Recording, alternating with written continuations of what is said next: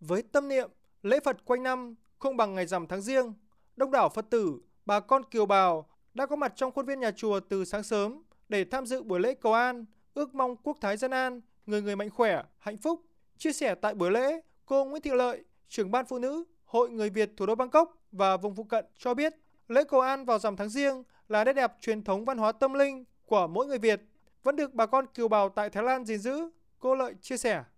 Dự cái buổi lễ hôm nay để cầu an, chúc phước và được các nhà sư cũng rất là quý trọng và cũng ủng hộ hết sức và qua cái buổi hôm nay thì cảm thấy là thu được kết quả tốt, bởi vì bà con cũng đã biết được cái chùa và cũng có trách nhiệm với cái việc xây dựng chùa cho ờ, bền vững và khang trang. Kiều bào tham dự buổi lễ lạc quan tin tưởng hoạt động ý nghĩa này sẽ giúp tăng cường tinh thần tương thân tương ái giữa người Việt Nam ở nước ngoài, tạo động lực để mọi hoạt động, chia sẻ, gắn kết cộng đồng được phát huy hơn nữa.